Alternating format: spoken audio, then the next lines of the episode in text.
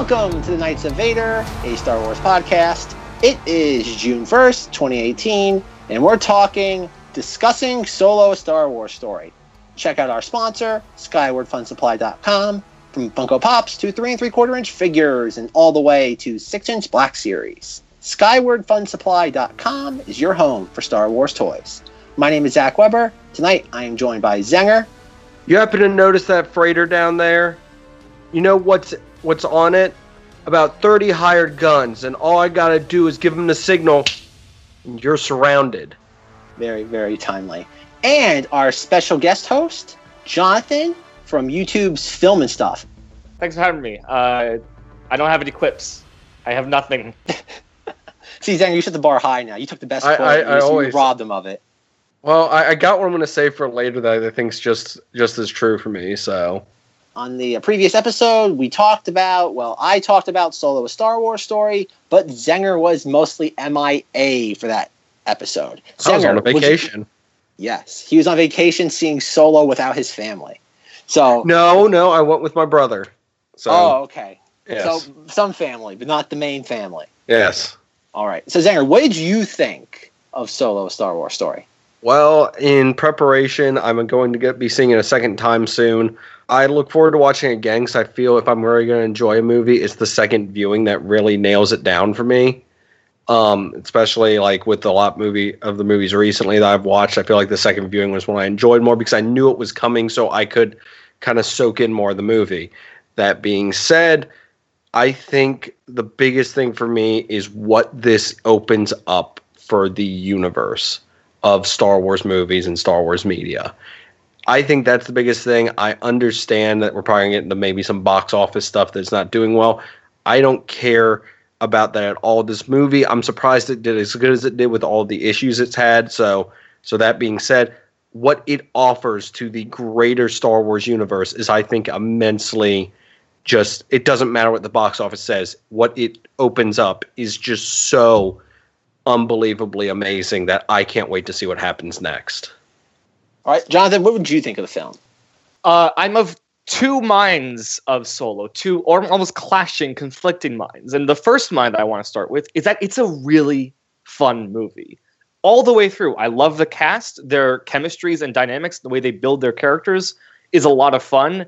Uh, you could tell everyone brought it in, especially director Ron Howard. I thought the way that he pieced together the movie and the action sequences, the action sequences in particular, are absolutely spectacular, and I think are among the top standard of what Star Wars can deliver. And even the whole movie, uh, the way it looked, uh, the way it was shot by uh, Bradford Young, has a look to it that I've never seen, not just a Star Wars film, but from any blockbuster. And like like the last ten years, it has such a richness to the frame and such a, a fun, wonderful little movie that I enjoy.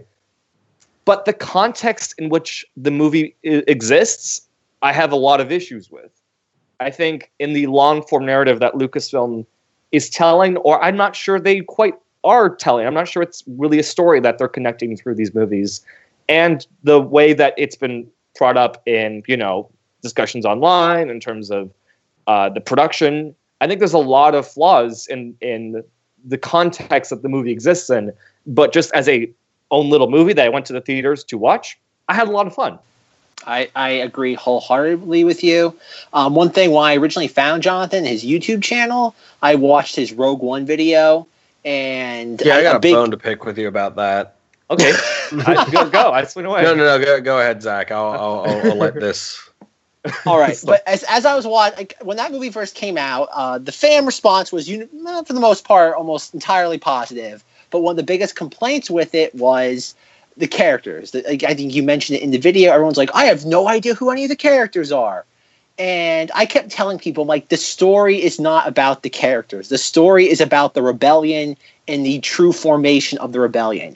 And while I was watching your, and nobody else had that opinion until I find I watched your video, and I'm like, this guy gets it, hmm. and that's Oh, how I kind of got sucked into your channel. For me, I'm a huge Star Wars fan, but I'm exclusively a movie fan of Star Wars. I have never. I think I read a couple of the books, not the popular books, when I was in like grade school. Uh, but outside of film, like the video games are just derivative of the films to me. I've never gotten into the deeper lore that exists in the shows and the books and like Wikipedia. Ooh, I got a fun question for you then. Okay. um. Okay, I guess we're gonna rip that band-aid off now. What did you think of the reveal? Uh, if we're gonna go right into spoilers, you're talking about the Darth Maul reveal. Yes, I will not say it aloud due to the fact that someone might be wandering around. Okay. I yes, was, um, to, to okay. establish, Ellie still has not seen it. For any longtime listeners, you know that that means death if I spoil something for her. So I will try to avoid saying certain things, but I will, of course, make it very knowledgeable for the co-host to jump in on it. It in the moment it felt like an immediate. I, I knew of Darth Maul it was in Rebels that show, but I didn't okay. watch it, uh, so I knew he was still alive. When I saw it, it just completely took me out of the movie. I had a friend who didn't even know he was alive, and he was spent like he literally turned to me and went, "What the." F-? That's what the like, person beside me said, like yeah. audibly. That's yeah. I heard him go he's dead. How is he up? What? and it just like, felt oh. like uh, a sequel tease. I'm I'm assuming that's just a tease for the Obi Wan spinoff movie they're eventually going to do. I'm pretty sure that's going to happen because if Solo's doing these type of numbers, there's a lot more demand for Obi Wan. So I think there's a there's almost an insurance, a blanket profit that an Obi Wan movie will make, and there's a demand for that. So I think if, for instance, Kathleen Kennedy wants to please the fans, I think announcing an Obi Wan movie with Darth Maul in it is seems like an obvious financial decision, and that's what I read at that moment as. There's a lot of weird issues with the Maul thing. The Maul thing is great to uh, to the diehards, but continuity wise, it, uh, it it requires a lot of explaining to the uninitiated or or in your case, someone like you, Jonathan, someone who's not a a more just a movie goer of Star Wars as opposed to deeply entrenched in the lore. But um, no, going back to your videos real quick. Um, ever since the Rogue One things, I've I've loved your videos. Um, the discourse on films and how we discuss them in, on the internet. Um, I think that should be uh, required uh, reading to use the internet or Twitter before you log on. That should be like a little thing that shows up. You have to watch the entire thing. And there's a little quiz at the end. But but are you an asshole? are you not an asshole? That's all it takes. That means 95% of the people out there could not use the internet. Oh. Yeah, you're right. That's probably a little too low. But anyway, um, Solo. I I saw Solo a second time the other day. Um, I saw it the first time and I truly enjoyed it. I, I walk into every Star Wars movie ever since The Force Awakens, being I, I think Zenger can attest to this, being extremely cynical because um, I feel unless you do that, you're going to be disappointed, or you should at least be aware of the fact that there's always the possibility of opening a can of uh, member berries yeah. Um, you should always guard against that as a fan. You don't want to let your your favorite things just constantly stroke your nostalgia lobe. No, nothing good can come from that. And I saw the second time, and I don't want. I, I still think Last Jedi is my favorite Star Wars film, but like Jonathan said, this is easily the most fun Star Wars film of, of the last few years. Like every Star Wars film, I think uh, from Force Awakens to Last Jedi takes itself very seriously. And this movie's like we're gonna have fun, and that's all that matters so the whole character reveal thing, what I think that does is now, uh, do you feel the need now to go watch the series or find out why he's alive or what he's been up to? Not, I'm. I'm going to just assume a lot of stuff. Really, I, I if I want to know, I, I would assume again Obi Wan movie. It would fill in. It would fill me in there. I, I to me, it's like I don't really care about the back. To me, backstory is pointless. Okay. Uh, if you want to go back to a band aid for Last Jedi, people kept asking, who is Snoke? Where is he from? I don't care who Snoke is. I care about what Snoke is. Like what he means, what his business is, what's his personality, what's his drive. I don't need to know what his backstory is to understand that. And with Maul, it's like, okay, if he's coming back and there's a history, if you can dramatize that in an interesting way for a future story, because if you're going to tease him like that this hard in this movie, that means he has to come back for a future story. And all that matters is how they handle him there and that they fill in the gaps or fill in the necessary gaps for that. So really, that's all it means. I just I felt that's like seeing him, even though I knew where he's like what's been going on and that you know why he's there. I felt like maybe somebody who hadn't seen it might be like, oh, I guess I should watch the TV series now. That would explain it, or you know, it's what I feel that this has done is opened up Star Wars to where it is truly working as a multimedia thing now. You you've you've got the episodic movies, which in my opinion have an end date. I think um, the episodic movies will come to an end, but what I think they will do now is MCU this. I'm going to keep using that, Zack. They're going to MCU this thing, and they're going to make stories throughout the universe that we love so much and that we've been wanting for so long too. Like Rogue One's a great example. Solo, I wouldn't say it's a great example in the sense of would it be my first choice? No. Was it okay? Yeah. But it's showing that they are not only taking from what the episodic movies are doing, but they're taking from what the wider world of Star Wars has to offer. And that makes gives me hope for the future and for a very expanded and very in-depth and very amazing cinematic universe that will be created. Because just not one other thing, the key to Star Wars' future is in its past. I, I, I disagree with that last remark. I, I, I do too. Uh, I want to uh, kind of just uh, I want to make a point, and that the, the, thing with the Darth Maul reveal is it's easily my least favorite part of the movie. In fact, I really dislike that moment again because it is a take you out of the movie moment. And if we're going to make reference to Marvel Cinematic Universe, and this is easily the most Marvel Star Wars movie that has come out, um, that was a post credit scene inserted right in the not just right in the middle of the movie, but right before the climactic moment of the entire film. So while you're watching this drama unfold and each character turn means something and comments on the previous moments you've seen, mm-hmm. this moment is a swerve. And it's a swerve for fans who aren't quite caught up to date on Rebels yeah. and all the comics that you go, you can't drop a bomb like that if Darth Maul doesn't play a important part in this story that you're telling right, you know, telling right now. And what it reminds me of, although I don't think it's quite as bad, is that scene in Batman v Superman where they're about to do the big brawl between Batman and Superman, and Wonder Woman takes out her emails and starts watching the trailers for the next four freaking DC movies. And it was okay. That, good point.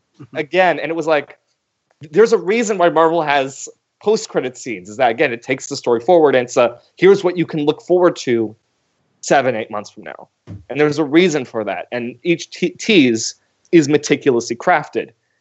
This one, I don't think they quite thought out the function of the story and why that moment matters. It felt it, it, it was incredibly slapped on, uh, in my opinion. It was well, just like probably most of this movie was, um, harkening back to its very bizarre and who knows how much of this movie had to be reshot schedule. I that, that's yeah, that's I, I get the vibe. Well, yeah. I get the vibe from that Maul scene. I didn't really think of it this way until uh, Jonathan brought it up was the Maul scene does come out of nowhere because if you watch the film, you have uh, Qi'ra or Han goes after Beckett, and Qi'ra says, "I'll catch right up to you." And obviously, it goes to her taking the ring off uh, Dryden Voss, and it it does come out of nowhere. And if you look, you take that scene out, it basically is Han leaves the thing and then meets Beckett and Chewbacca so, on the beach. So what you could have done is you could have made a post credit scene to where she leaves Yes. But then the post credit scene, you find out that whole thing. Exactly. But Star say, Wars is okay. Here's the other thing. Then, if I want to play oh, devil's advocate, hold on a second, hold on a second, My fine, thing fine, fine. is that I think, even though I love the Maul thing, um, that is probably my favorite thing in the film. That's um, I guess again, I, I, am I am deeply steeped in all this stuff, so they put that in there just so I go online and say this is the greatest movie ever, uh, ten out of five stars. um, but but it doesn't work. Five out of seven. Exactly. I like that from the uh, Thor Ragnarok tweet. Um, but I, I feel that it, it is it's it's jarring to members of the audience, like Jonathan said, because well, I saw I said in our solo review, I'll say it again. In our so uh, when I saw Solo, I saw it with two people there. They're Star Wars fans. They've seen their their their core films and they turned around to me after the movie was over to like, how is Darth Maul still alive? And I'm like, well, they brought him back during the Clone Wars. And you try explaining this, and without going through the entire history of it, which is it's you try Zenger knows trying to explain the history of Maul post Phantom Menace in continuity. It's it's difficult to do it it's, a coherently. I actually never mind a crazy person. I've had to explain it to several people recently, and I tried to dumb it down and make it quick and as simple as possible. He got cut in half. His hatred kept him alive. He got robot legs. He's kind of a crime boss. But then I'm like he, that. But then they start asking questions like, just, just don't, please don't, please don't. The wor- but the worst part of that is that he becomes the crime boss, and yesterday, I got it from my local library. I got the Son of Dathomir comic, which shows what happens to him after the Clone Wars, because that was a cliffhanger of the Clone Wars. What happened to Maul when uh, um, Sidious shows up? and he loses his entire crime syndicate in the comic. And so and then when we see yes, oh. and then when you, he loses everything, uh, um, Black Sun leaves him. Poor Jonathan. Um, bear with us here. Black Sun abandons him. The Pikes abandon him. Well, doesn't That's it? Really, he, okay, is that after his duel with Ahsoka that he kind of loses too? Uh, no, this is before Ahsoka. Cause he go because that's that's not. That's oh, so Son of Dathomir is him going back to um to Mandalore. No, it's not. Well, that's the, okay. This is the weird thing about trying to explain this is that the all the Mandalore talk, like we all we have without Dave Filoni talking about this stuff is a couple of like mentions in Rebels. What happened to Son of Dathomir, real quick, uh, bridge version, is that he's captured by Sidious. Uh, he uh, Mandalorians help him escape a bunch of cool stuff happens where it's like Count Dooku's possessed by Mother Talzin and fights Sidious and Grievous. It's it's weird Star Wars stuff, but it'd be really cool. Like as you're reading it, you're like, this would make a great episode for the animated series. But he loses he loses everything at the end. He has no more. He loses his entire. All the Mandalorians are dead that are on his side. So any of this stuff that I hear from like Rebels about the fact that he went back to Mandalore, I don't know. Well, that's supposed the, to be what happens. Is he goes back to Mandalore? That's, that's the issue with this though. There's a major continuity error because then we go back to Rebels, and he's like he's like like an old man, and he's like his spirit's broken. He's like like obviously during the events of or after or before the events of Solo, he's encountered the Inquisitor and taken the Inquisitor lightsaber and murdered the Inquisitor. Okay, there there is one glaring thing I had a huge problem with, and I understand why it was there. The fact that he had to grab his lightsaber and ignite it, which I I know was cool, but it offered there's no context for him doing it aside from just I'm going to ignite this lightsaber. It's intimidating. So, yeah. He's, well, okay. A, it's fan service. Plain. It, it, it, was. I, I. The only reason why the lightsaber is ignited is so it can confirm to the fans who are confused. Yes, this is Darth Maul. Yeah, and I, I know that that's why. But in my, I, like I said, if I could just cut that, I, I just wouldn't have him have it. It's just because it, it just it was this moment. I'm like, this is awesome. This is cool. But why is he doing? It's not like she doesn't know who he is, and well, it's like he's, he's I, I, just like to imagine there's other people in the room after the holo thing goes away. That's like, why'd you do that? What was that for? I don't know. He's trying to intimidate her. Like, like if you want an explanation, there it is. He's trying to intimidate her. Because think about, it, she's called. Like, okay, look at it in the sense of the continuity of the film. Oh, okay. Uh, hold on. They, hold on. They've I want this. They, all right. Oh, um, you intimidated Zack? you don't have enough horns on your head for me to be intimidated. but think about it in the context of the film. It's like this is the second time now the coaxium has been lost the the the underling to the main bad guy or the crime boss is now dead. And I don't know, like, I, I, again, there's an, you can, like, as you know, as everybody knows, Star Wars fans know how to rationalize things to make it everything connect together, and that's probably what I'm doing right now. I concede that. But like I said, I getting back to the Zack, topic at hand, Zack, the Maul thing. Zack, how many strings and how many cork boards do you have around you right now? And how enough many photos do you have? Right, ha- enough that if I turn my head the wrong way, I'll clothesline myself. Good. Good. It's all connected. It's all connected. But no, uh, going back to Zenger's famous quote, which became a uh, a war cry. Uh, we're going to MCU this bitch. Yes, I think that I think that was the exact quote for it. Is that the vibe I'm getting from this? And this will bring up one of Jonathan's points. Is that this feels like uh, the Captain America, the first Avenger for the, the Star Wars universe in that you're establishing is a quasi, I don't know if you can call Captain America the First Avenger a prequel, because I, I, guess by the events of Iron Man, Iron Man 2, Captain America is established of, of existing kind of in that universe. And it's a, it's a flashback movie. I think that's the best way to call it. I like that flashback movie. And if you look at the way this movie's performing, both domestically and internationally, it's performing almost identically that what that film did in 2011 if you look at Captain, everyone keeps looking at Captain America as the the greatest Avenger right now, and you look at that film that came out only seven years ago, it only grossed like a hundred and like I think sixty-eight million dollars and like three hundred and like sixty internationally.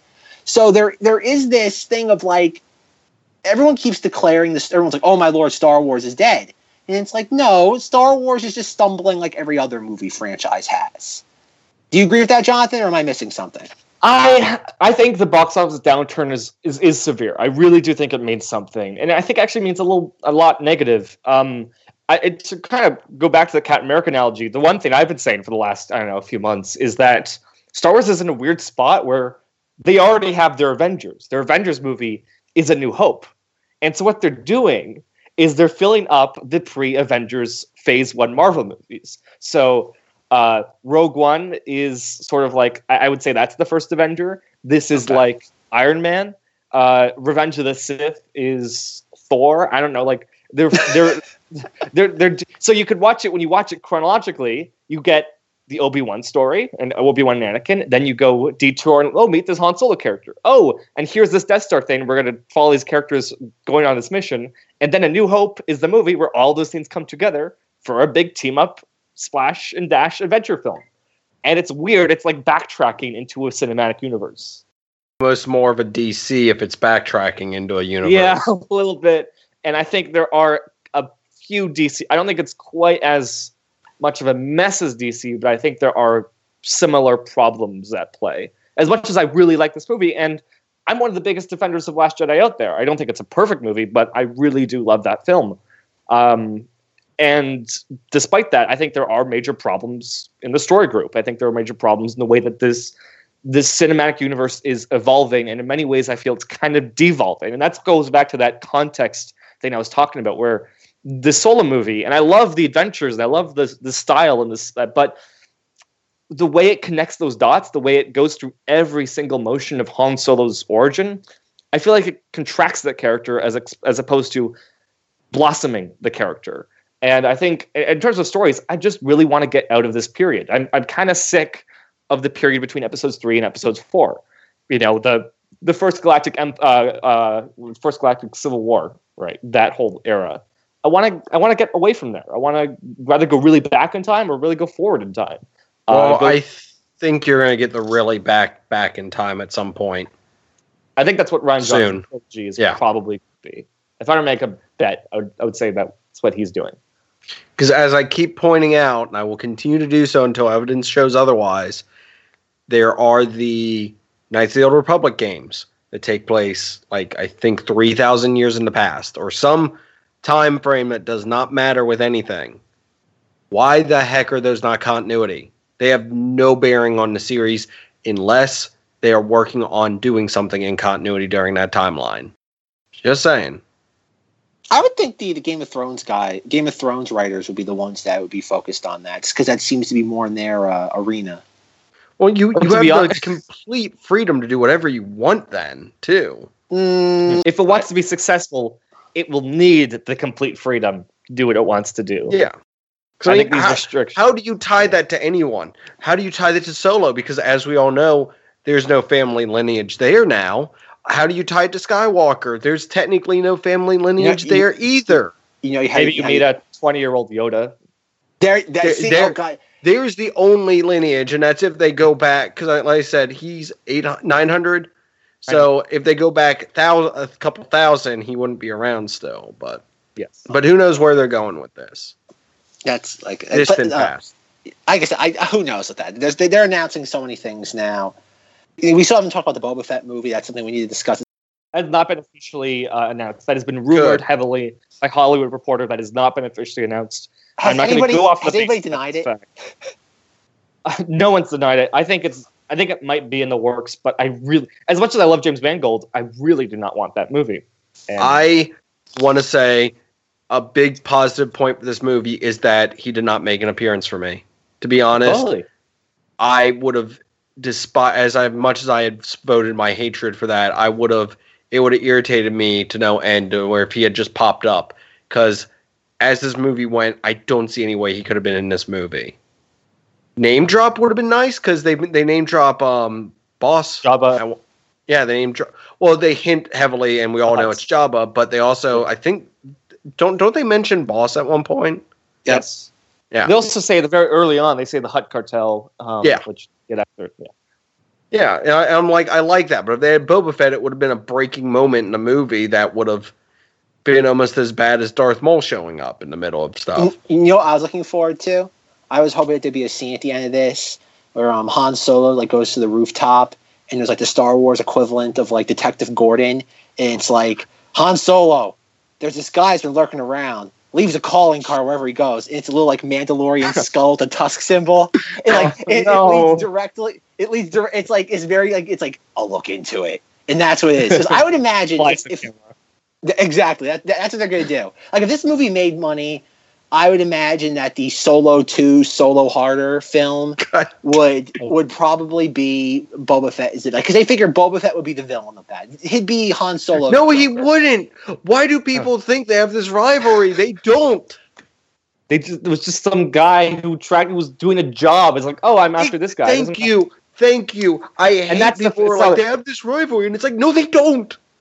and that's okay. I, I I'm ready to go on a bursting, kind of, not rant, but like Go for it. You have to compete with me on this one. No, because it's this goes to this thing about overthinking Star Wars and that like the fact of the matter is half of what's like continuity is just bullshit people made up when you know like for instance Solo just mentioned Corellia in the first scene on A New Hope so then they said oh he was born from Corellia and his ship because they said Corellia uh, uh, Star Destroyers so those were made in Corellia and his ship was made in Corellia and everything centered around Corellia because he mentioned it once in his first line or whatever. And it's like you're it feels like overthinking things and missing the forest for the trees and i feel that for like half of star wars and what the fans look for. And what matters uh, how why does this continuity matter? All these little details when the story is the only thing that matters like what's driving this forward? Why do we need this story? Like what and, and that goes to why marvel is so successful it's not they're not doing like movies like black panther because oh we can fill out all these little details it's because no, they have a director who has a story to say that relates to the modern world. And, you know, he's political and he's ambitious and he's doing something interesting. And I see these Star Wars stories and I see all this stuff. It's like, what are you telling? What story is this? And I'm just confused and I'm baffled and I kind of want to give up, you know? and that's where I'm at mentally with this. And it's kind of bullshit. well, it's it's funny. Uh, if you would have asked me uh, the day before Solo came out, what my thoughts were on like like the Star Wars going forward, I probably would have said exactly what you just said. Because I was I was cynical about this movie. Uh, there's there's numerous episodes where we make like Zenger can attest. I made all these horrible predictions where it's just like it's enti- like it's Han Solo's backstory. Just everything has to be explained about him. And I, I, I, my opinion was like if Disney just closed up shop, it's you know what we've had our fill of Star Wars movies. We're getting out of the Star Wars business. We're going to let this die. Uh, you know what? We, you, you talked us out of it, Star Wars fans. I would have been perfectly fine with it. But now, after seeing Solo and just how much, like, even the second time I, like, one thing that happens when I just go see a movie the first time and I really enjoy it, I absolutely loathe seeing it a second time because I'm always afraid, oh no, what happens if it doesn't live up to the expectations now that I've put upon it, uh, viewing it a second time? And I was, as I was watching it, like during the Kessel Run sequence, I had the dumbest grin on my face the entire time. And after I, the movie was over and I walked out of the theater, I'm like, you know what? If like I know I, I really don't want a Yoda a Star Wars story, a Boba Fett a Star Wars story, but at this point, if they're going to be half as much fun as this, I don't care because it's like the Star Wars fans are always going to complain. A Star Wars fan isn't truly happy unless they're mad about something or have a chip on their shoulder. And I think that's that might be the thing that only Star Wars can do going forward. Um, I- we do have to discuss the box office for this stuff because Yep. the I think the box office to this. I did an entire episode on that, so I really don't want to reiterate my points. So I'm going to let Jonathan talk. But Yep. I do feel that everyone keeps saying, "Oh, the Star Wars fans are boycotting this." Um, I don't think that's the issue. If anything, it's the Star Wars fans that are buoying this from being an unmitigated disaster. Because I, I- I, was talking again. I talked to uh, uh, normies, ones that don't care about Star Wars, and this could not bore them any further than anything else in theaters right now. Like this is the definition of like grandpa's um, summer blockbuster film because nobody under the age of, of like 40 who's not a diehard Star Wars fan has any interest in this. And if you think that Solo is a flop right now, wait until Boba Fett comes out, if it ever comes out, because that would be a, cata- a catastrophe.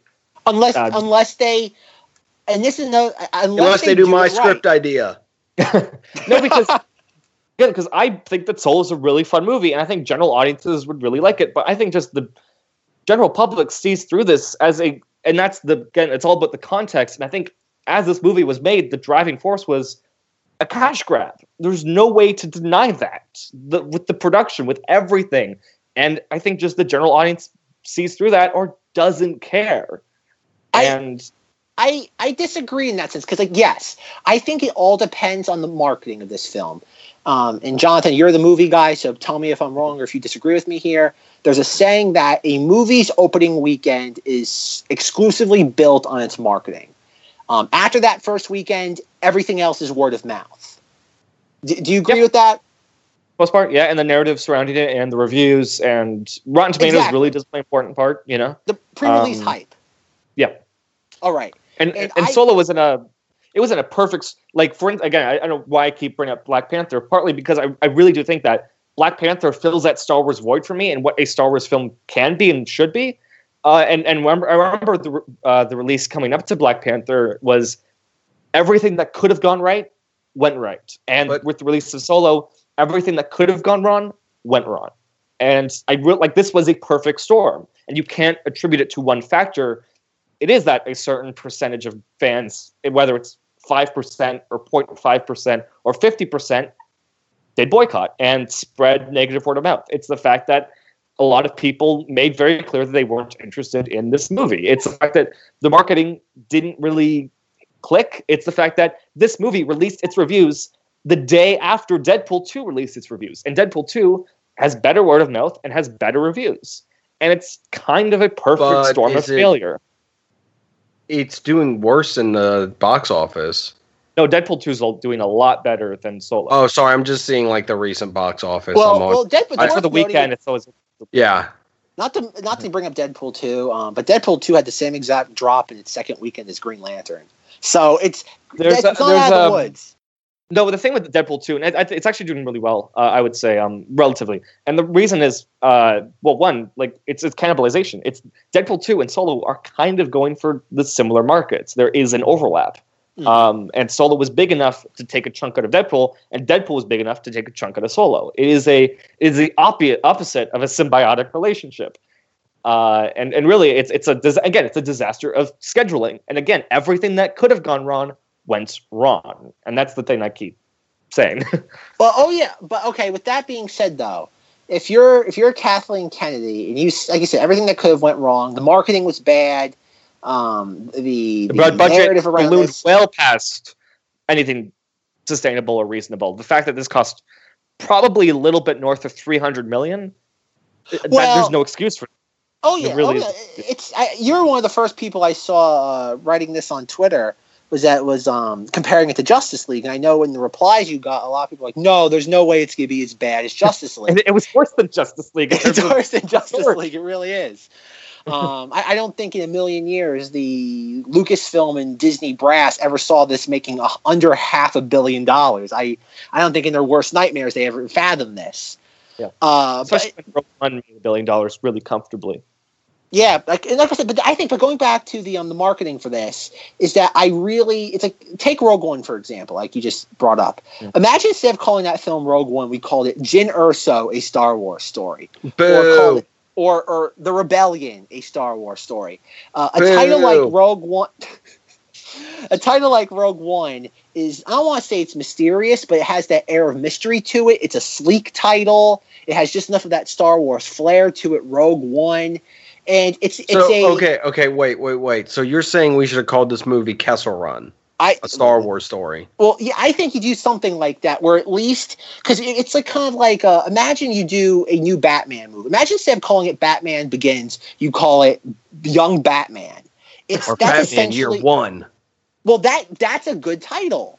Because it is a this, good title. It's a good you comic. Call this Solo Year One, and it would be a better title. When they announced the Solo title with Ron Howard and his stupid little black poster board, I'm like, this is the dumbest. I'm like, really? Like, you yeah. couldn't think of a better title than that?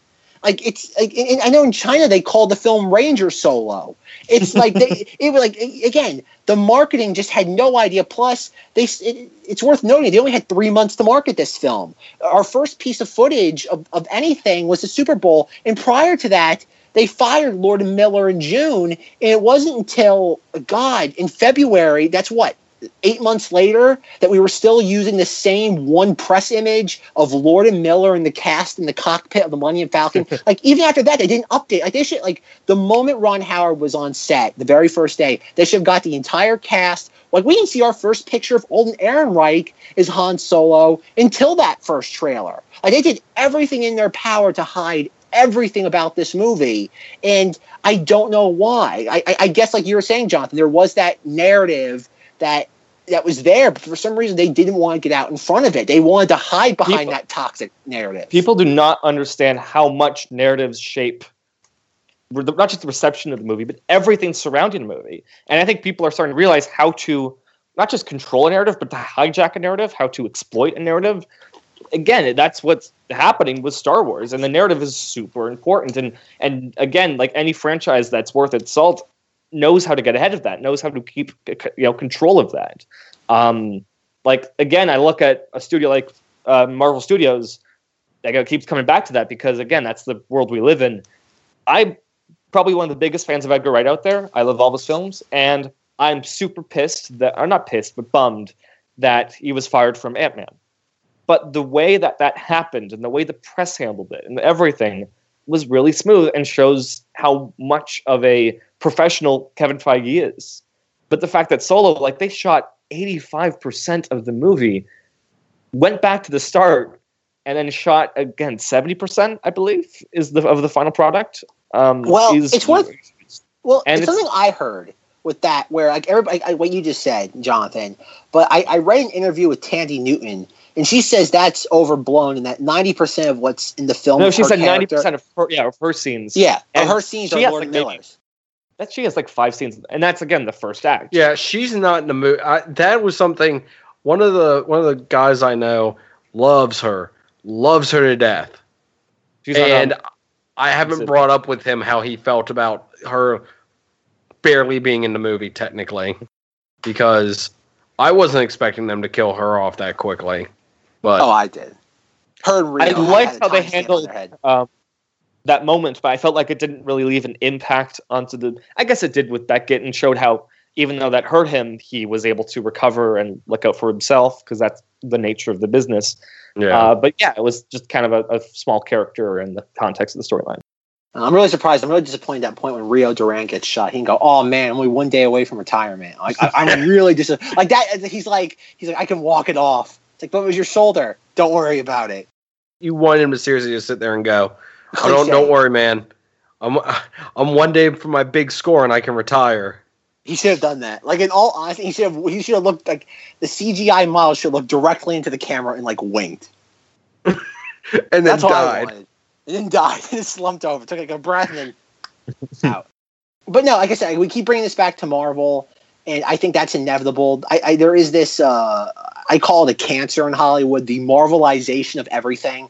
Everything in between, whether it be the Dark Universe, the D- DCEU, everything has to have that shared continuity. Uh, the reason why Wonder Woman is their most successful film is because it was 100% concerned with being a fun movie on its own, and that's why it was such a huge hit. Yes. And this, but you brought an interesting point, though, is that um, the story group and things like Kathleen Kennedy is that people look at like in Star Wars has Kathleen Kennedy, who's the head of the studio, and you have this Lucasfilm story group, which is about half a dozen people to maybe a dozen people, depending on the day. Yet you look at Marvel, and Kevin Feige is the executive and the story group.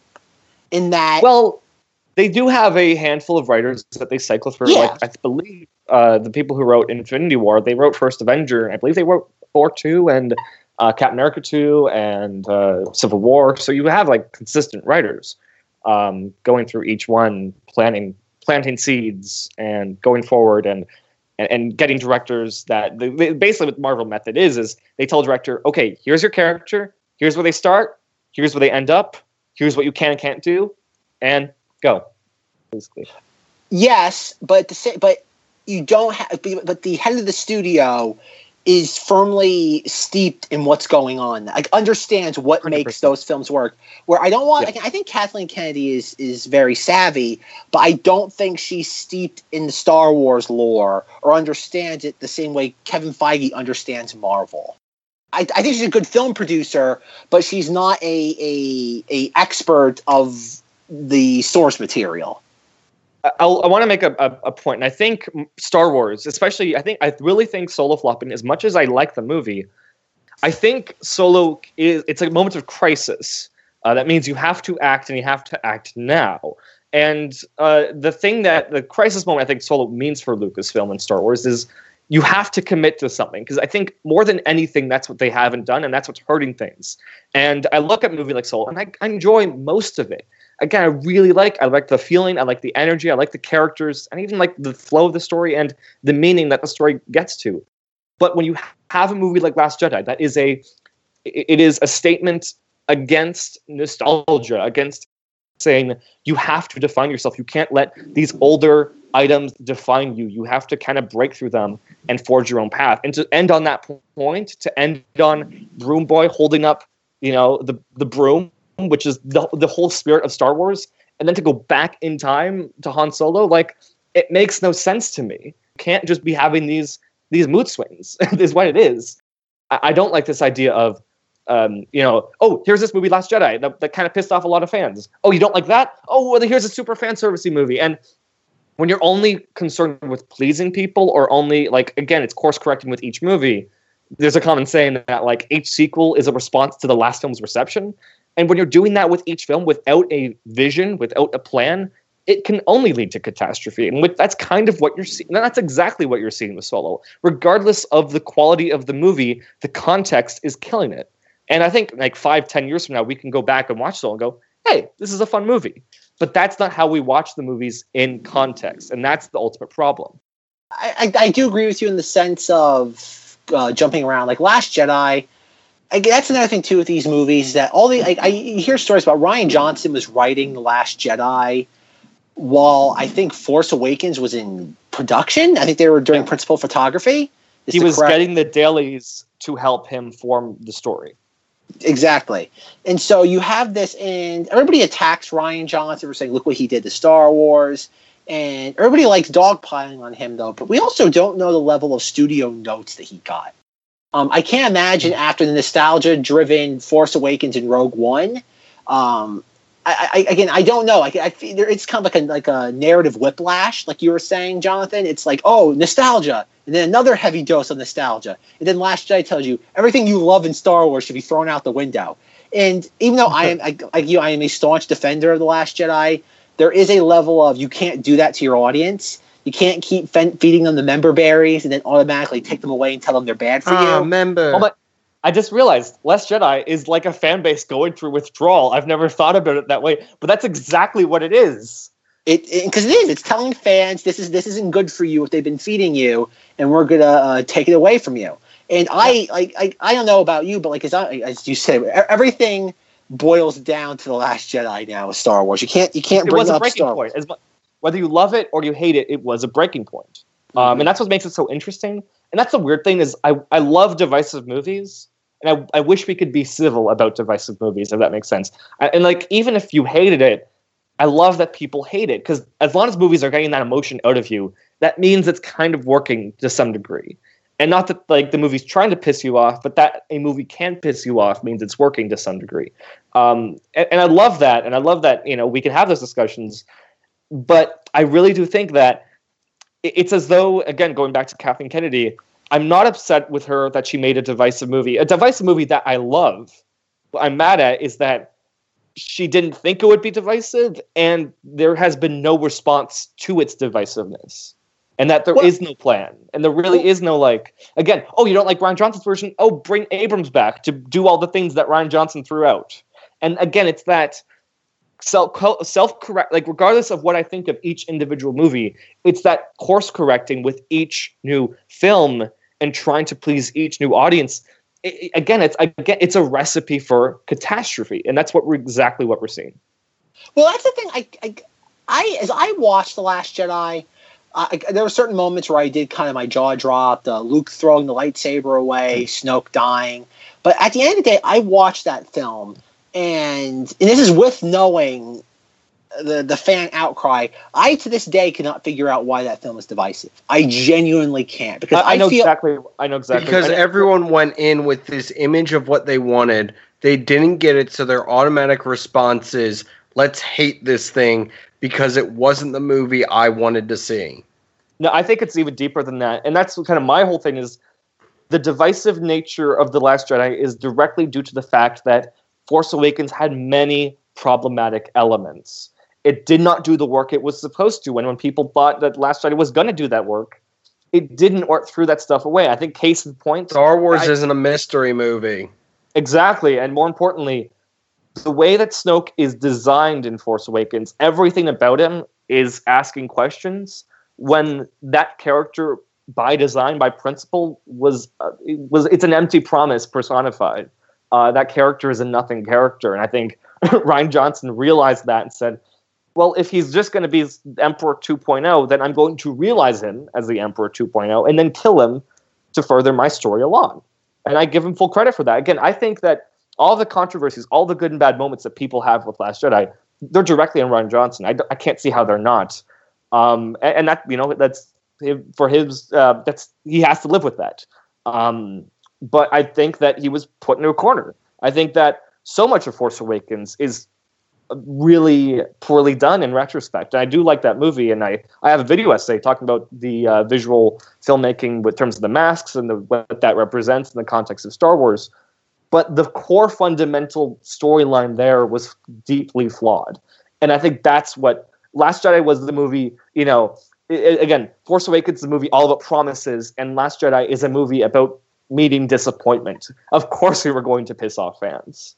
Um, and that's kind of how I think about it. As, much as I love that movie, The other thing is, this isn't Luke's story anymore. This isn't Han's story anymore. I think. Well, Like- that's the weird thing is that I think Last Jedi is completely Luke's story, and that that Well, movie okay. belongs to him. Well, no, it does, but it's saying that he had to pass the torch just like Yoda did.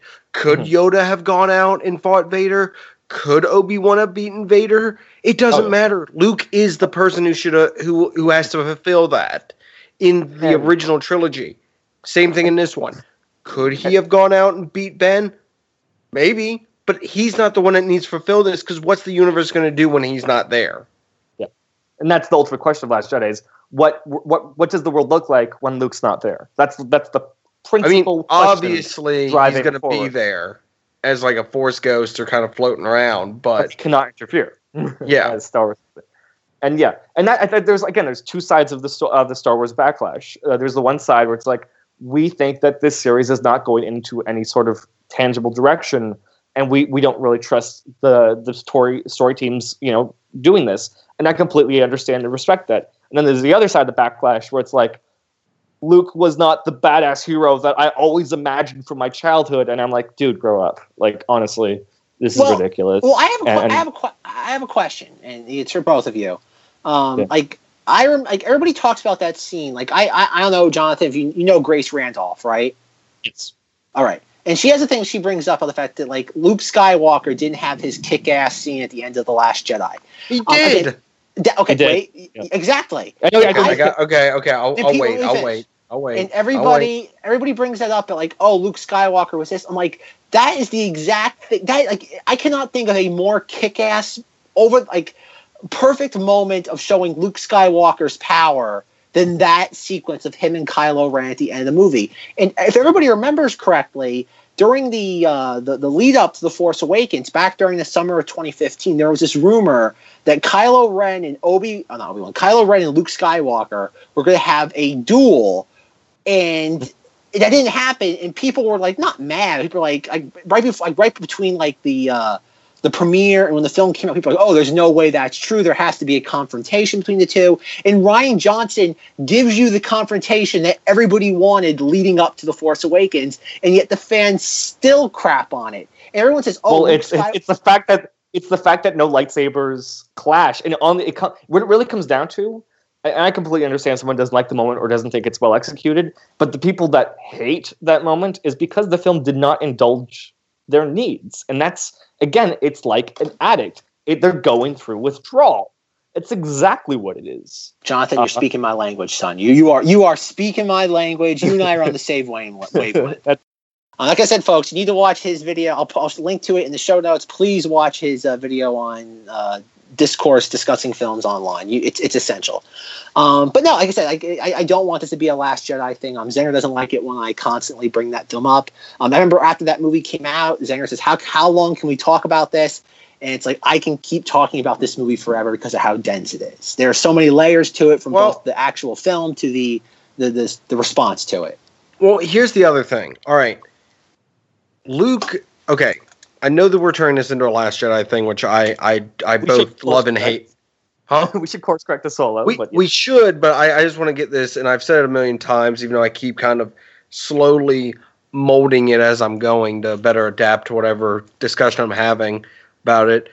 Luke, basic. I I know everyone's like, oh, well, that's not how Luke would have done. It's like, no, I can see 100. percent I mean, would I have imagined? Would I have had a different storyline in mind? Yeah, I would have. But mine would have all been Luke basically going out there and saving the day.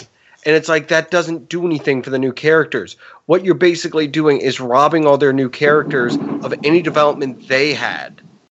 Him not showing up, him using the force like projection of himself to just anger Kylo Ren that he didn't even give him the the decency of showing up is just a perfect way to show how Ky- how far Kylo Ren has fallen and how controlled by his hate and anger he is. Is that yeah, there was a fight, but he obviously showed that he outclassed him by not even showing up to fight him, not even giving him the satisfaction of being able to fight him. That was the ultimate Luke going, I got you. Now yes. what? And it's and, that's, and that's what I loved about it it's exactly like it's, it's imagine if people were upset back in 1983 that Luke never got to unleash on the Emperor and kill that you know kill that mofo uh, yeah. because that's not what serves the story. And, and no, it, doesn't it doesn't matter how much he gets to unleash. And we, we think of the Force's power levels when not. They're vessels to tell stories. The character's only as powerful as the story dictates, as what the story needs. But uh, if, he, if he did get to unleash on the Emperor, what would that have proven of him as a Jedi? Just would have he would have been continuing the cycle of hate. Mm-hmm, exactly. Exactly. And it's been, I really feel that people go, well, we didn't see Luke Skywalker destroy all the AT-ATs and deflect the laser bolts. It's like you don't understand the character. Plain, you know, point blank. He did exactly what he said he was going to do. Mm-hmm. He said, "What do you want me to do? Go out there with my laser sword and take on the entire First Order?" He died a he died being that legend everyone remembered him as instead of the broken person he had become. And, and that like the- to me is the bigger story. There is he technically went out as a freaking hero of the republic instead of this broken, angry man that that everyone that um, Rey got to meet. Again, it all comes back to that indulgence angle. The, I feel like the people who hate Last Jedi and how they didn't give them the Luke moment uh, are the same people that say Man of Steel is the best Superman movie because we got to see Superman punch Zod real good and that's how I feel about it. All right, back to Solo. We're getting this course correcting. Much like Lucasfilm, we have to course correct. Yes. Jonathan, you had some points you want to bring up about Solo. We, we kind of uh, slightly flirted uh, with the yeah. box office. Anything else you'd like to? Anything you'd like to bring up? Really, it's a weird movie that um, I think Star Wars is weird and unique in that it really gives a lot of talking points, and, and Solo doesn't really give those. It is a it, to, the movie that reminded me the most of was uh, the most recent Jumanji movie, which coincidentally is also written or directed by a Kasdan. Um, so you know you got the Kasdans involved and whatnot, and really it is pure in its function. It is just set piece to set piece and fun character moment. The, the another movie it reminded me of was Temple of Doom. It's it's a roller coaster ride it's got a couple problematic elements, but when it hits the you know the train tracks, uh, it moves, and the set pieces and how they're staged, again, really exciting and engaging. But again, that thing I keep coming back to is that there's not much to sink your teeth into afterwards, which I think that's where Star Wars finds its identity. Is where it's this fun adventure movie on the surface, and this movie nails the surface part, but there's not that. Uh, you know themes or, or the force or what this all means. meaning. No, there's none of that, and, well, and I think uh, that's where Star Wars finds its mojo. Well, that's that's a good point you bring up because think about it. This is supposed to be a solo discussion, and we automatically went into a detour of Last Jedi. Mm-hmm. And but you look at this though, and again, not to keep comparing this to Marvel though, But look at the Marvel films. You can't really, outside of maybe Winter Soldier and Civil War, you can't do that with that many of the Marvel films. Like, I, I imagine. disagree. And I, Okay. I actually, I fundamentally disagree on that because I think that's the one thing they've nailed. I think Guardians of the Galaxy Volume Two is a fun little space adventure, but it's really about uh, parental abuse and it's about you know dysfunctional uh, surrogate families. I think that Thor Ragnarok is this fun, quippy adventure, but it's actually a giant critique on colloquialism and of monarchies. Uh, and then Black Panther is like, holy crap, that has so much social social justice sort of, uh, you know, uh, not it's, just it's it, it also kind of set you up for hey maybe the bad guy might have a point Yes, and because I, really mean he the villain changed the hero in the end. The hero Yeah. became a better person because of what the villain basically confronted him with. and, and Black Panther is a movie that starts as a it starts as a, a- like again like a Star Warsy, uh, you know, fun adventure film, turns into a James Bond movie, and then ends as a Shakespearean drama. Like that's where it goes. You know, that's where the discussions come from. Is that Shakespearean drama that you can draw away? You know, you can take away. And this doesn't. That this is the surface. This is the texture. It's it's the you know. There's a bit of rebel without a cause and Han Solo. There's a bit of you know good, the bad, the ugly, and some of the showdowns. But besides that, there's not much of a talking point, and that's the funny thing. Again, Last Jedi was talking point the movie. Every five minutes there was something to discuss. Where this movie, it's like that's cool, fun. Well, okay. uh, just just to put a little bit of pushback on that is that yes, Marvel has its mo. I yes, I, I guess that's not fair to uh, do a blanket to all Marvel films. Um, like obviously Black Mhm. Panther, and they are getting better. A lot of these films do now have um, undertones to them that you can you can delve into. But Star Wars as a whole, we can sit there, go back through. I th- again, I, you can go back through the original trilogy, the prequels, Force Awakens, Rogue One, maybe, maybe. Um, depends which way the wind Oh, blows. definitely. Last Jedi, but with I think you said Solo is probably the, the one of the examples where you can't do that. But going back to Marvel, I don't think yes, you can have a discussion about Guardians of the Galaxy. Um, when I saw Guardians of the Galaxy Volume Two, I said this is going to do a better job of being The Empire Strikes Back than Last Jedi is going to be, and I was laughed at for saying that. And- you fool.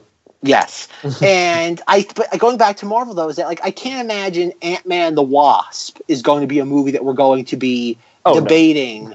Or, No. or even going back to like like maybe I, well I'm discussing. I'm thinking more Phase One and Phase Two of of Marvel. I know Phase Three definitely got a lot more heady. Um, like like, like imagine discussing Iron Man Two in any sort of terms like we discussed Star Wars. And yes, Star Wars has been around for years. There's there's a huge mythology there to draw from. But getting to my main point of this though is that does every Star Wars movie need to be that deep? Or if if it is necessary, is it sustainable being every film being super heady? Can we have a Star Wars film that is Ant-Man where it's solely the cinematic equivalent of cotton candy? You eat it, it gives you a quick sugar high, then you move on to the next thing. I liked Ant Man. It was fun. It was it was a nice it is, little. but, but it was a good heist about that movie. movie at the end of the day. It's I th- it's if you're watching all the movies, I feel it's a nice little breakup in the in the grand scheme of all the Marvel movies. Of And you like, say- oh, it's a cool heist movie, neat. And you could say the exact same thing about Solo in the grand scheme of Star Wars. Oh, it's a neat little heist movie, and Lando's amazing. yeah. There you go. That's my thing. I think. I think. Uh, I don't think anybody's. I don't, to be fair, of all the Last Jedi haters out there, I don't think they're particularly dogpiling on Solo. Like it's amazing. Um, they're. It's. I, I don't know. time. Maybe. Well, no, I, I don't think. I, okay, tell me if I'm wrong here. But I don't think anybody could outright hate Solo. I, I don't think it's a movie that's going to elicit. It doesn't do anything that's going to upset anybody. It's a very, and I think that's that's to its ultimate detriment. Uh, Judge Zenger, all all rise. Yes, yes, yes. You may be seated. Okay, thank you. Um, but no, I think at the end of the day, uh, Solo's inoffensiveness, and I think Jonathan Ray say this, and I'm maybe just uh, repeating what he said, but in different words. But it's that's its ultimate detriment. Is its greatest safety net. I can kind of see Ah. that. All right. So All right, Judge Zenger. Yes, I have heard the plaintiff's plea, and I will allow it. You bring up a good point, Zack. Th- thank you. Hold on, hold on, hold on. Y'all may be seated. we're still we were standing the entire time. Yes. if You if you were not, if, if you if you sat down, yeah, you you made a mistake. I'm in contempt of court. Yes. Oh dear. But like I said, I, I like I said, that's the thing about solos. Like you walk into solo, it is like like Jonathan said, one set piece. You go from the the streets of Corellia to Mimban with the Mud Troopers to the heist on Vandor to the first card game to the the rebellion or the the heist on Kessel, then the Kessel run, and then the uh, double triple cross on um, whatever the planet is with Enfys Nest and Dryden Voss at the end. Then you have so the many last double card- crosses. So many. I double love it. I love the double crosses. That's the best part of the movie. Oh, um, it is. Enfys Nest is my favorite character of the this movie. I want an Enfys Nest solo movie. That would be fun. That's and that's okay. When we were doing our solo review, um, my fellow co-hosts at the time, Rob and Jim, they're like, "Why is the like when when Enfys Nest shows up for I or she takes her helmet off, and like, why is the camera lingering on that so long?" And their complaint was, "Oh, are we supposed to be enamored with the fact that this is supposed to be a woman?" And as I watched it the second time the other day, I'm like, "No, it's not the fact that it's a woman. It's the fact that it, she's practically a child." Yeah, it's that. and and that's the fact that that the this is the earliest we've ever seen the Empire in Star Wars films. Like, yes, we have obviously Revenge of the Sith, where it's really just uh, being birthed, but this is when we really see the fact that people are saying no, enough is enough. And I wouldn't be surprised if we go back to Rogue One. I know there's the character of Two Tubes in um, Forest Whitaker's Saw Gerrera's Gang of Partisans, but I wouldn't be surprised if we do get some sort of story, like you were saying, where we get a. I think what they're going to do with this movie, I think it is going to be a trilogy of sorts. You're going to have a Han Solo movie um, that revolves around the criminal underbelly of Star Wars. That's what the Boba Fett movie is also going to be a part of, and that's also what an Obi Wan movie is going to close that out. Because I, if you read, there was I don't know who it was. It wasn't um. It was some Star Wars fan site that claimed to have like a summary where Obi Wan has to sit there protect like a village from like Tusken Raiders or maybe something like that, I don't know, like, or like a crime thing. I think that's what they're doing. They're trying to have a a Western crime trilogy of films where you have all these different things kind of like intersecting. I think maybe Darth Maul is going to be the villain of this trilogy. Because that is one thing that going going back to what you're saying, and this is going to be our new analogy now, is that Star Wars nostalgia is the drug, and Lucasfilm now has to learn how to regulate that. Like they have to give that to the audience in small little drips. It's kind of like an, an IV of nostalgia. Oh nostalgia. jeez, I, I want to I want to cry after that. It's like oh my, it's like looking down into like um, you know you, you see Cthulhu and it's like your eyes are burning. It's like once you see what this all looks like, it, it, it is. It's like uh, Jonathan. Are you a Rick and Morty fan by any chance? I, I binge watched that entire show in like a weekend, and I really I like it. I love watching it, but I haven't really thought about. I love I have like favorite episodes, but I don't love the show overall. But I really do like it. All right, I'm gonna make a reference. I think Zenger will get it. There's an Oh, I probably episode will. where um, it, it's with the Citadel with all the different Ricks. It was in season three. Yes, Great episode. And and there's the Rick that go that works like in the the, the cookie factory, the uh, yeah, the waffle thing. Simple have the- Ricks. yeah, simple Ricks, and they Yeah, have like yeah. a little like they have the helmet that gives him like the nostalgia, and it just feeds him all these like like things about like, like rebellion and this. That's what Star Wars fans want. Um, the the Last Jedi haters, and again, I think Jonathan hit the nail on the head. Much like I think he does in everything, all his videos, he did it here again. Is that the nostalgia is a drug, and the audience is a junkie that can't get enough of it. And when Rian Johnson says, "Let me give you something different that you might enjoy more, but you're gonna have to work for it," and when you figure it out, it's gonna it's gonna give you dividends that are a a hundredfold over what the nostalgia is. The audience doesn't know how to react, and I think that's what. And considering the fact that Darth Maul is one of those elements from the prequels, everybody forgets the fact. Again, I love this this rhetoric that not to bring this back to the Last Jedi. I swear, I'll bring it back to Solo.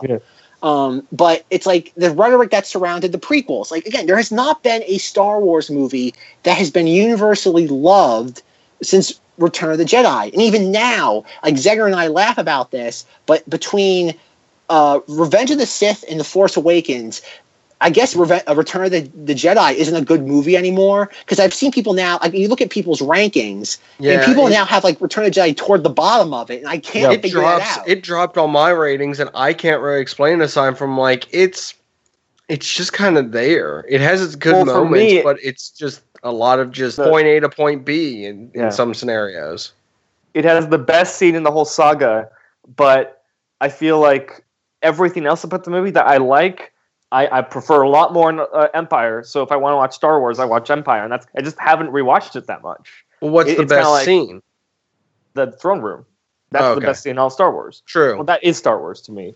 Uh, that's the themes of the saga writ large. That is that is Star Wars. Uh, that is the father son growing up analogy turned into a conflict. Um, besides that, like again, like it, the whole middle act of that movie is a like you talk about Canto Bight being like a like a boring plot line.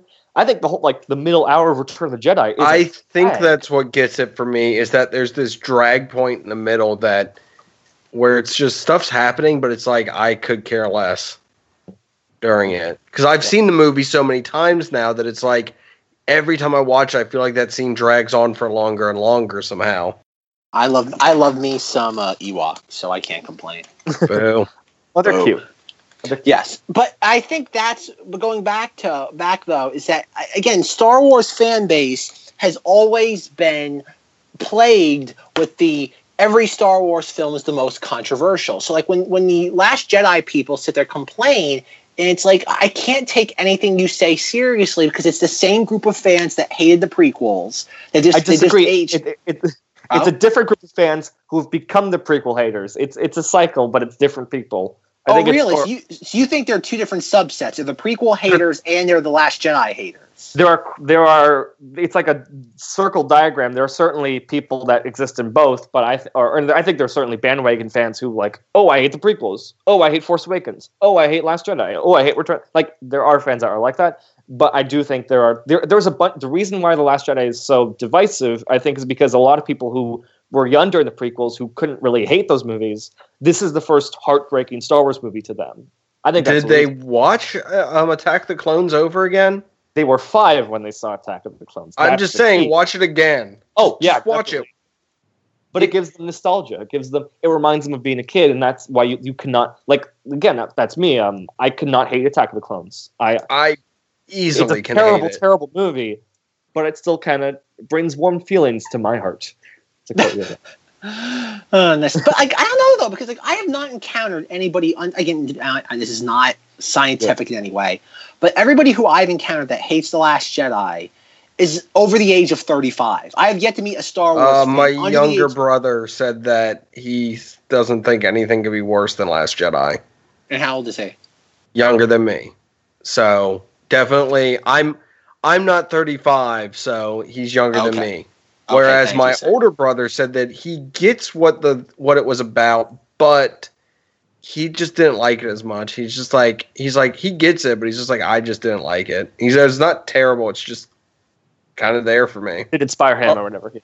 Yeah. All right, getting back back to Solo. Um, what I meant by that though is the prequel haters. So But the he- one But my brother did like Solo a lot, so I don't know how that figures into your little mathematician scheme. the, the line And the really, line graph now is all over the The, the, place. the truth is, is that we want to marginalize and say there's a bunch of people that like love this and hate this, and really, it's a bunch of messy opinions of like thousands and thousands. Like everyone has a different ranking, everyone has different problems, and that's kind of. And I wish we could all just get along and and you and know, not- agree that Attack the Clones is the worst movie ever. we can't agree on no, that. no, absolutely not. Not the worst movie ever, but certainly the worst movie to Okay, Star Wars name. yeah. No. which which one's the okay? Which one's the worst, Zack? None of them, Oh, okay. Except for maybe the Force Awakens. Maybe. Boo! Boo. Force Awakens. Uh, like I said, Force Awakens. If you want, if you want to blame anybody for the Last Jedi, blame uh, Jar Jar Abrams. He is to blame because he's he set up your mopey Luke. He gave you mopey Luke. Everybody, you Yeah, might not I like think- it, but I even think that like I think that Force Awakens it has again I have frustrations with Force Awakens, but I love the characters in that movie and that like that takes it over to me. Like that makes it turns it into a good or, or borderline great movie. It's just I lo- I fell in love with Rey and Poe and Finn and, and Ben Solo in that film and like I cannot call that a bad movie if it does that. So I, and it's weird. My, my review, if I were to do a review of Force Awakens, I would say it has probably the best first act in all of Star Wars, and then it falls apart somewhere like at the hour mark, and then kind of regroups a little bit towards the end. But it kind of is a it, it runs out of energy fast. But that first sprint of energy is so electric, and that's kind of how I feel about Force Awakens. I can't remember what my opinion is from my video on it now. I mean, my episode on it now. All right, well, you think about that while I bring this bring this home. Um, but no, but the prequel haters, the one thing that they absolutely loved from the original or from Phantom Menace was Darth Maul. And I don't know how old Jon Kasdan is. I would imagine he's in that same group of like generation. I don't know. I guess it's. I guess everybody that's been alive during the 2000s is considered a millennial. Um, from a newborn to grandpa, everybody's a millennial now. Um, but I would imagine that they're probably ones that figured that was one thing from the prequel era that people that was almost universally loved. Um, I don't think Count Dooku is universally loved or General Grievous or anything like that. So let's bring in the one element that everybody loves from that era so you pacify everybody. And that's why I get the vibe that maybe Maul will be the villain behind because we because by the time of Rebels, Maul has lost obviously Crimson Dawn. He has lost this crime syndicate like he lost his earlier one.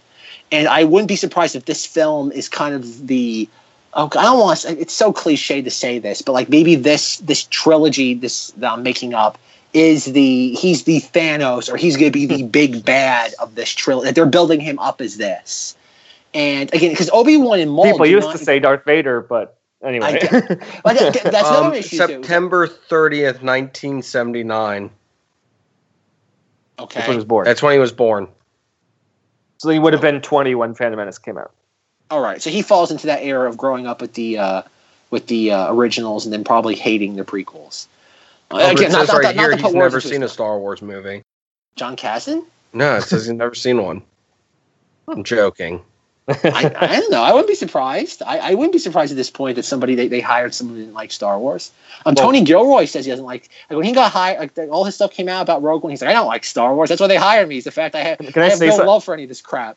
I think the fact that Tony Gilroy had had no care for Star Wars is the exact reason why Rogue One was such a success and why that third act was so good. And I think yeah. it's because again he had nothing was sacred to him, and he could just tell a good story. And I think it's that. Um, Star Wars is too in love with itself to tell good to make good movies in some way or make and, pure movies. And, and, I agree with you with that though. But think of it this way: How many people in the entertainment industry can say that? Like maybe no, what a dozen. Half of the people filmmakers working today are filmmakers because they were inspired by Star Wars. Like exactly. So find yeah. find somebody who a works in the industry that does, has that has no affinity for Star Wars. Never mind is talented and has no affinity for Star Wars. People want to insult these movies and call them fan films. They're exactly fan films. They are made by fans who grew up with Star Wars. I think that's a compliment to some degree. No, I, I've straight up said that that Rogue One at the very end is basically me dumping my toys out as a kid and just playing with them. That is essentially what that how how that movie ends, in my opinion, is just somebody basically dumped out a ton of Star Wars toys and then sat down in front of a group of people and said, "Here's what we're gonna do, guys."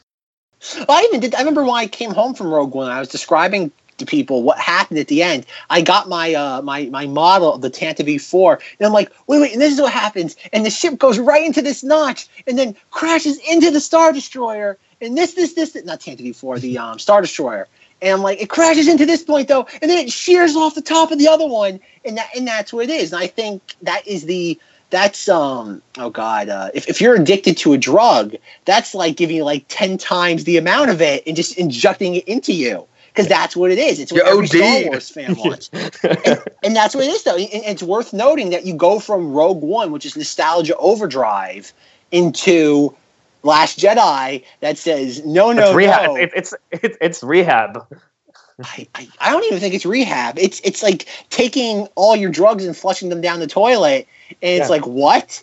And there's no warning to it. And I yeah. think I guess I don't think all. I think most of the Last Jedi hatred is misguided, but I can't blame people. But I th- I would hope rational human beings, like the people who are making these comments, are not six years old. They are adults And as an adult, I would imagine there's a certain level of, you know what, this I am not the filmmaker. I, Kathleen Kennedy did not hire me to make this movie, so um, I I don't have to like this. But to tell the director that I'm going to murder you and your family over it, I I think that's a uh, step too far. But like I said, I, I, I, like my philosophy on the Last Jedi is this: like I, I like to imagine, and we're back like here again. no, we're not. We're not. No, we're not going to go back there. We're not going to go back here. That's a good point. I'm not going back there. Solo. All right. Anything else, Damon? Want to talk about Solo? I'm sure I'll have more opportunities, so I will sit back. uh, I, I, I really liked Woody Harrelson in the role uh, as uh, what was his name? Uh, we start with the Tobias B. Beckett. Tobias Beckett. Um, eh, and, bias. Yeah. Oh right. Uh, um, Arrested Development. Yeah, and, new season out. Watch it. It's pretty I, good. Okay, I haven't I haven't finished, watched the fourth season, so I don't know whether I should watch the fifth. But uh, oh yeah, you need to watch the fourth. But they recut yeah. it, so and there's okay. also not to spoil it. There's a Star Wars joke in the new season that Ron Howard makes at his own expense. So that's good. Um, but also, uh, again, I think the star of the show, uh, uh, the one thing that surprised me the most is how great Alden Ehrenreich is in the role. The fact that his performance is not controversial in the slightest is a miracle unto itself. Like I just felt he was kind of there though for me. I, I thought he was doing so many things, so many interesting performance things, and uh, like not a second went by that I was not engaged with his performance, and that was the incredible thing to me. That I, I just bought it from from frame one. To be honest, I just well, I, was, I, I just got lost in the fact that once Donald Glover showed up, I'm like, I'm sold on just everything he's doing.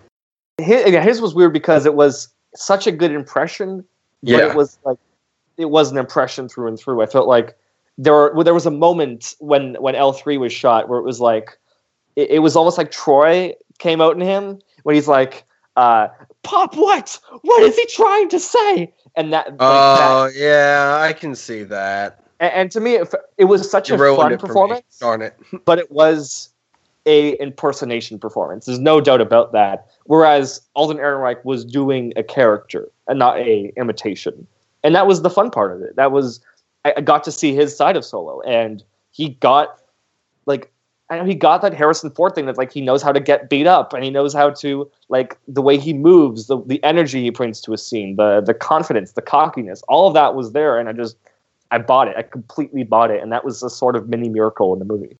You talked about kind of like how certain elements that we go into these films expecting fans to hate, whether it be like the Porgs or Alden Ehrenreich, and that gets how they get no grief. No one can hate the Porgs. No, Zenger. No one can hate the porgs. Yes. The, the, porgs are sacred. Uh, yeah, it's like I said, that, it's funny how there's certain elements. Like I said, I don't think Solo is a film anybody could hate. It's it's such a insulated film. It's kind of like, oh god, it's like imagine painting or like creating a vase, the most beautiful vase you've ever seen, and you wrap it in like 85 layers of bubble wrap. It's like it might be a gorgeous vase in its core, but it's so insulated from damage that you you don't know. It's like okay, is it really at the end of the day? It's almost like again, it's not. Is it a Star Wars movie because it doesn't like you already mentioned, it doesn't have those heady, lofty themes. It and doesn't have the. It doesn't have C three PO R two D two. No, that's that's shocking. That was one of my predictions I made wrong. I I made the same one and I was wrong. I knew they wouldn't be in it, but hey, that was my prediction, I guess. Oh, okay. So you so okay. So you're you're uh, you beat us. Yes. But I thought. I think, uh, okay. What What was my predictions? I, I think uh, the, the, only other one was. Um, oh, I, I, thought I thought Jabba would for sure be in it, but I got that wrong. It's worth noting that in the poster, which um, I think is another reason why. Not to say anybody looks at posters anymore and judges uh, whether they're seeing a movie off a poster, but the main theatrical poster for this was like kind of awful. It was like red and beige, like like like uh, the oh, color yeah. palette. I'm looking and at it right now if you look at that poster in the background, wait, it's got two suns. It has two suns, and I, I, I, I don't remember a single. I could be wrong, but I don't remember a single planet in the movie that has two suns. Okay, in the back, and it almost looks like there's like, like um Jabba's palace looking stuff in the uh-huh. background it looks too. Like it, it looks like Tatooine terrain. Yeah, like, and that's like, but we also don't know. Like it's kind of like we keep. Wait a about, second. There's also a um, blockade runner up there. Who knows? Um, but like, like I know I'm staring at it. There's no who knows. I'm looking at it. All right, you keep looking at it. you keep staring into the sun. There's Uh, two like, of them. Everybody keeps talking about like release the Snyder cut. Like, think about like, look, looking at this kind of like in a, a lost media lens. Like, think about it. there's a Gareth Edwards version of Rogue One. Like, it might be just the Terrible. every- everyone, everyone who's seen it said like the, the if you wa- uh, read at the Tony Gilroy no, it's a podcast. If you listen to the Tony Gilroy podcast, he said it was a disaster. He said there was no way he could mess it up any further. There was he could only improve it, and the fact that it came out as coherent as it was is nothing shy of a miracle. Oh, I'm not talking about. I about feel it like as that's if all Star Wars movies are turning into now, in DC the best movies. ones were t- disasters of a production. I'm not. Maybe I'm that's not- what Lord Mu- Miller were trying to do. Maybe they were purposely trying to just tank this thing to make it the greatest movie we've ever seen, But and I- they were stopped beforehand. Oh God. Oh God. Uh, but no, I, I don't mean like the Gareth Edwards version or Lord Miller version, like like the the, the weirdos that want to release the Snyder cut. I don't mean it like that. I mean it like in an academic way. Like it'd be fun to look at these films like in their original. I don't want to call it like in their initial Assembly cut. first. What's that? Assembly cut. That's basically when you get all the Yeah. footage that you shot, you put it in like a timeline. it looks like shit, and like ev- nothing works, and you hate yourself. That's when an assembly cut is. So basically, what, what you want to do is see the evolution of how we got from the let's say the first put together cut to what we got now, and what methods they went through to get there. Well, yeah. Oh, definitely. Like not even how we got. No, there, but, that like, I- that I agree with you. That would be interesting to see. I would, I'd love to see that as well because I would think that would be very interesting considering, you know, all the changes and stuff that this movie could have gone through and like everything evolved around it is just that that would be interesting.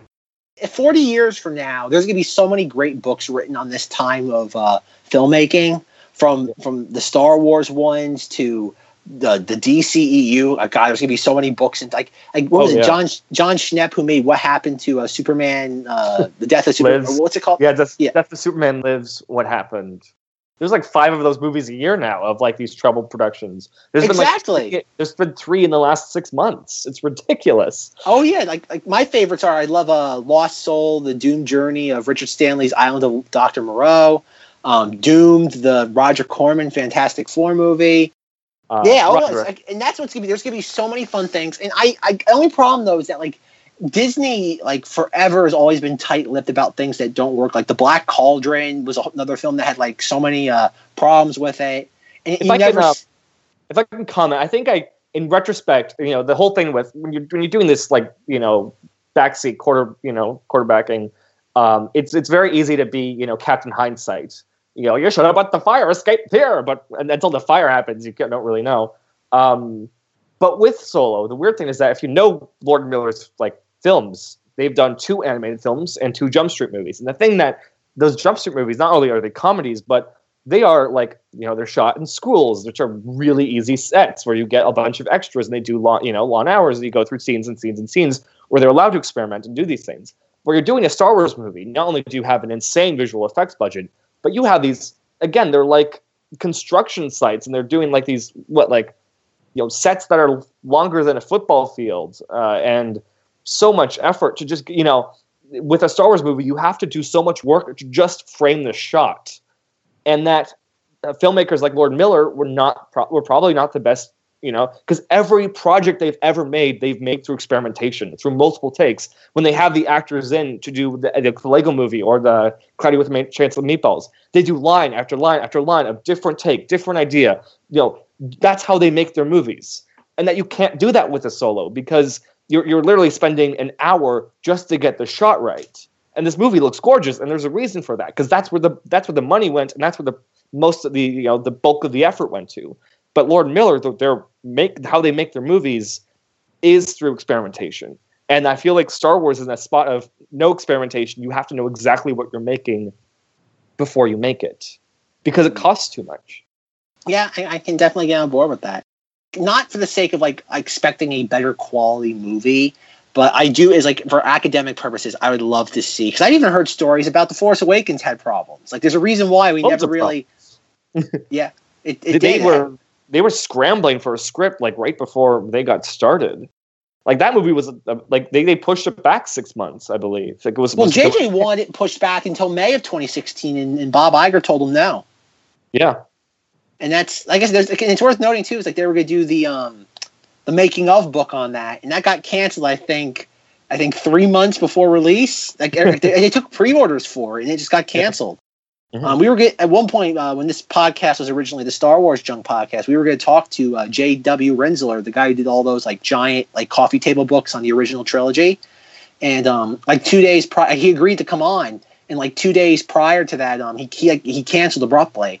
We're like, what happened? He's like, I'm sorry, I, I can't say anything more. And then like like the day after he canceled with us, his like blog where he was like documenting like um stuff that went on during the prequels, he had to delete all that. And the reason why was that um, Lucasfilm didn't want uh, want him talking to us. They, they were afraid he was going to disclose something uh, about the production of uh, the prequels or the Force Awakens, or even I don't think he was involved. With I don't think he was that uh, far into Rogue One.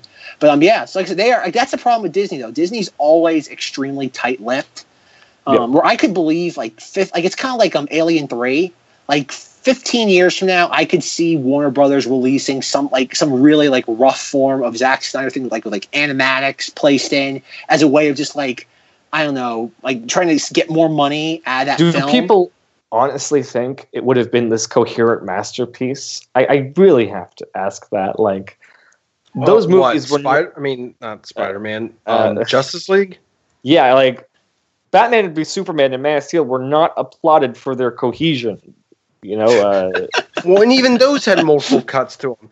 Zack yeah. Snyder cannot make a movie without having multiple cuts. yeah, um, true. Inside baseball, real quick, we're doing a certain movie, and there is no joke. Three different versions of it we can pick from to do. There's Watchmen. the theatrical cut, there's the director's cut, and then there's the ultimate cut of it. Watchmen. Yeah, I'm not. I'm not confirming what it is, but we're working on a project on ZengThis involving maybe a movie you guys said. But yes, Zenger, does it involve watching men? no, it's, it's, it's, it's every Zack Snyder movie involves watching men in slow motion. There you yes. go. but no, 300 apparently has a different cut to it too. It's not drastically different. I think they just add the deleted scenes in and call it a day. Yeah, that's the thing. I just don't think as much as I enjoy stuff Zack Snyder does, I don't think he can make a movie where he just makes one version of it. The fact that he has so many different cuts of his movie confirms to me that he doesn't really care how his movies are assembled. And the way a movie is assembled is like the most important part. And going back to A New Hope, that's the reason why A New Hope is as transcendent as it was. There was a cut of A New Hope that's dreadful and the assembling of the pieces is where you form a film's identity. And again, going back to Batman v Superman, the fact that it has that sequel bait uh, Wonder Woman email chain right before the titular fight confirms to me on every principal level level that Zack Snyder doesn't care about how his movies are assembled. Okay, so on that note, I can finally get to my Rogue One thing. Right. So, all right, so Rogue One ranks up there as one of my favorite Star Wars movies because as a fan, I feel it is a fan service film. But the biggest complaint I hear from people is there's no character development, there's no nothing, and I'm like, and the more I think about it, the more I'm like, it's a war movie. It's kind of telling more of a true story of what happens in war. In in a war, you're not going to have an entire character arc with somebody. Like it just that's how war is. And this is showing the gritty, you know, people who had to get the job done version instead of the cleaned up people who are like, we're saving the princess, we're off doing it. It was a more gritty version and and I I just like, I said, watching your thing kind of helped me realize that I'm like, that's maybe why I like it so much. Is it's not a complete story technically, too. Like you don't get character arcs, you don't get all this stuff because they aren't given a chance to because they're snuffed out. I guess my my one complaint of Rogue One is not that they don't have. For instance, you look at like a movie like A New Hope, where every character arc is so tight, so clean, yeah, so Hollywood, right? And my problem is not that every character gets a complete arc; it's that the characterization and how their personality is dramatized was not satisfying to me on a basic narrative level. Well, the thing thing I like that you pointed out was doing was comparing Bodhi and um Finn, yeah, yeah, and Finn. I really like that because they're. You were right. They are quintessentially the same character. Mm-hmm. If you boil down their their you know beats and everything, but yeah, yeah, but one gets a full full arc of you know him becoming something, and another one he gets a job done and gets offed immediately. yeah. So I think, I like I said, I, I really enjoyed watching that video because it made me, it kind of just helped me dawn on my, you know, conclusion of, I think I like Rogue One because of X, Y, and Z with it, as I just pointed out with with what I explained. So yeah, exactly, So, and yeah. that that's all that matters is that you further your understanding and go. You know, we can have different interpretations, but as long as we understand the core facts and what those individual points, what they lead to, then we could. That's where opinions come in. That's where you know the interesting discussions come from. And now I got an interesting discussion point. If I'm sitting there talking to somebody and I'm like, "Oh, you know, I I like Rogue One a lot," and they're like, "Oh, I didn't like it," and I, if I'm like, "Well, what reason?" other than they didn't have character development. I can be like, "Well, here's a point now in you know to to discuss with that." So yes, I, I really enjoyed that video. Like, like I said, I got a bone to pick with you. It wasn't a negative thing. It was just kind of made me kind. I was kind of sitting there nodding, going, I, I, I think I'm getting something out of this. I don't know if it's what he's intending, but it's what I'm getting away from this is my own understanding of how I feel about this movie. Yep. So, All but yes. I, I did very much like the comparisons between characters that were that had a full arc and these ones that didn't, and it kind of was like, oh, hey, that's a good point. all right. There, Uh, there I- there's your free plug.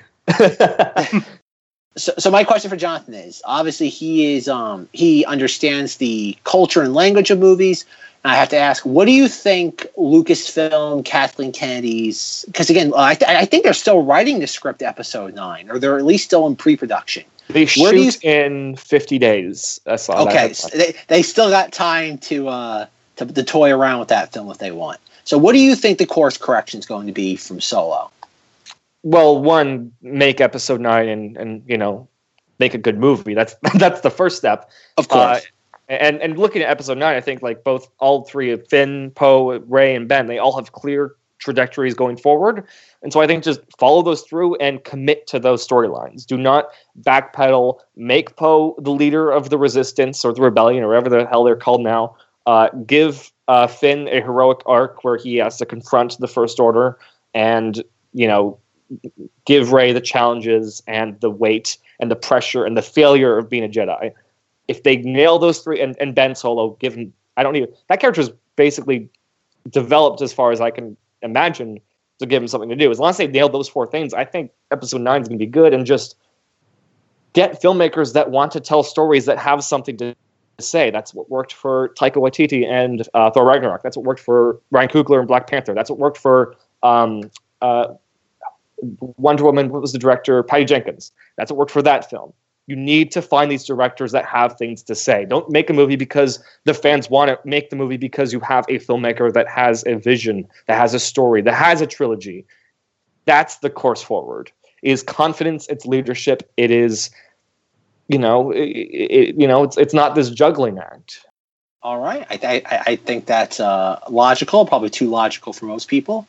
Um, but I have one que- one question to add to that. Do they after the outrage over Luke Skywalker? Do they bring him back in the flesh, not Force Ghost, but in the flesh to uh, pacify the the crybabies?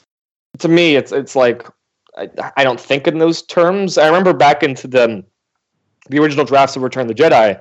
Uh, one of the intentions was, and I think it was like like the second draft of Return of the Jedi, that Ben Kenobi would come back into the throne room and would join the confrontation at the ending of of that film.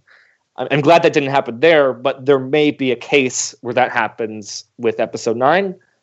Uh, if it does, and I think it's probably a 50-50 chance that that happens, in my opinion they better nail it. They better, you know, make it dramatic, make it narratively satisfying.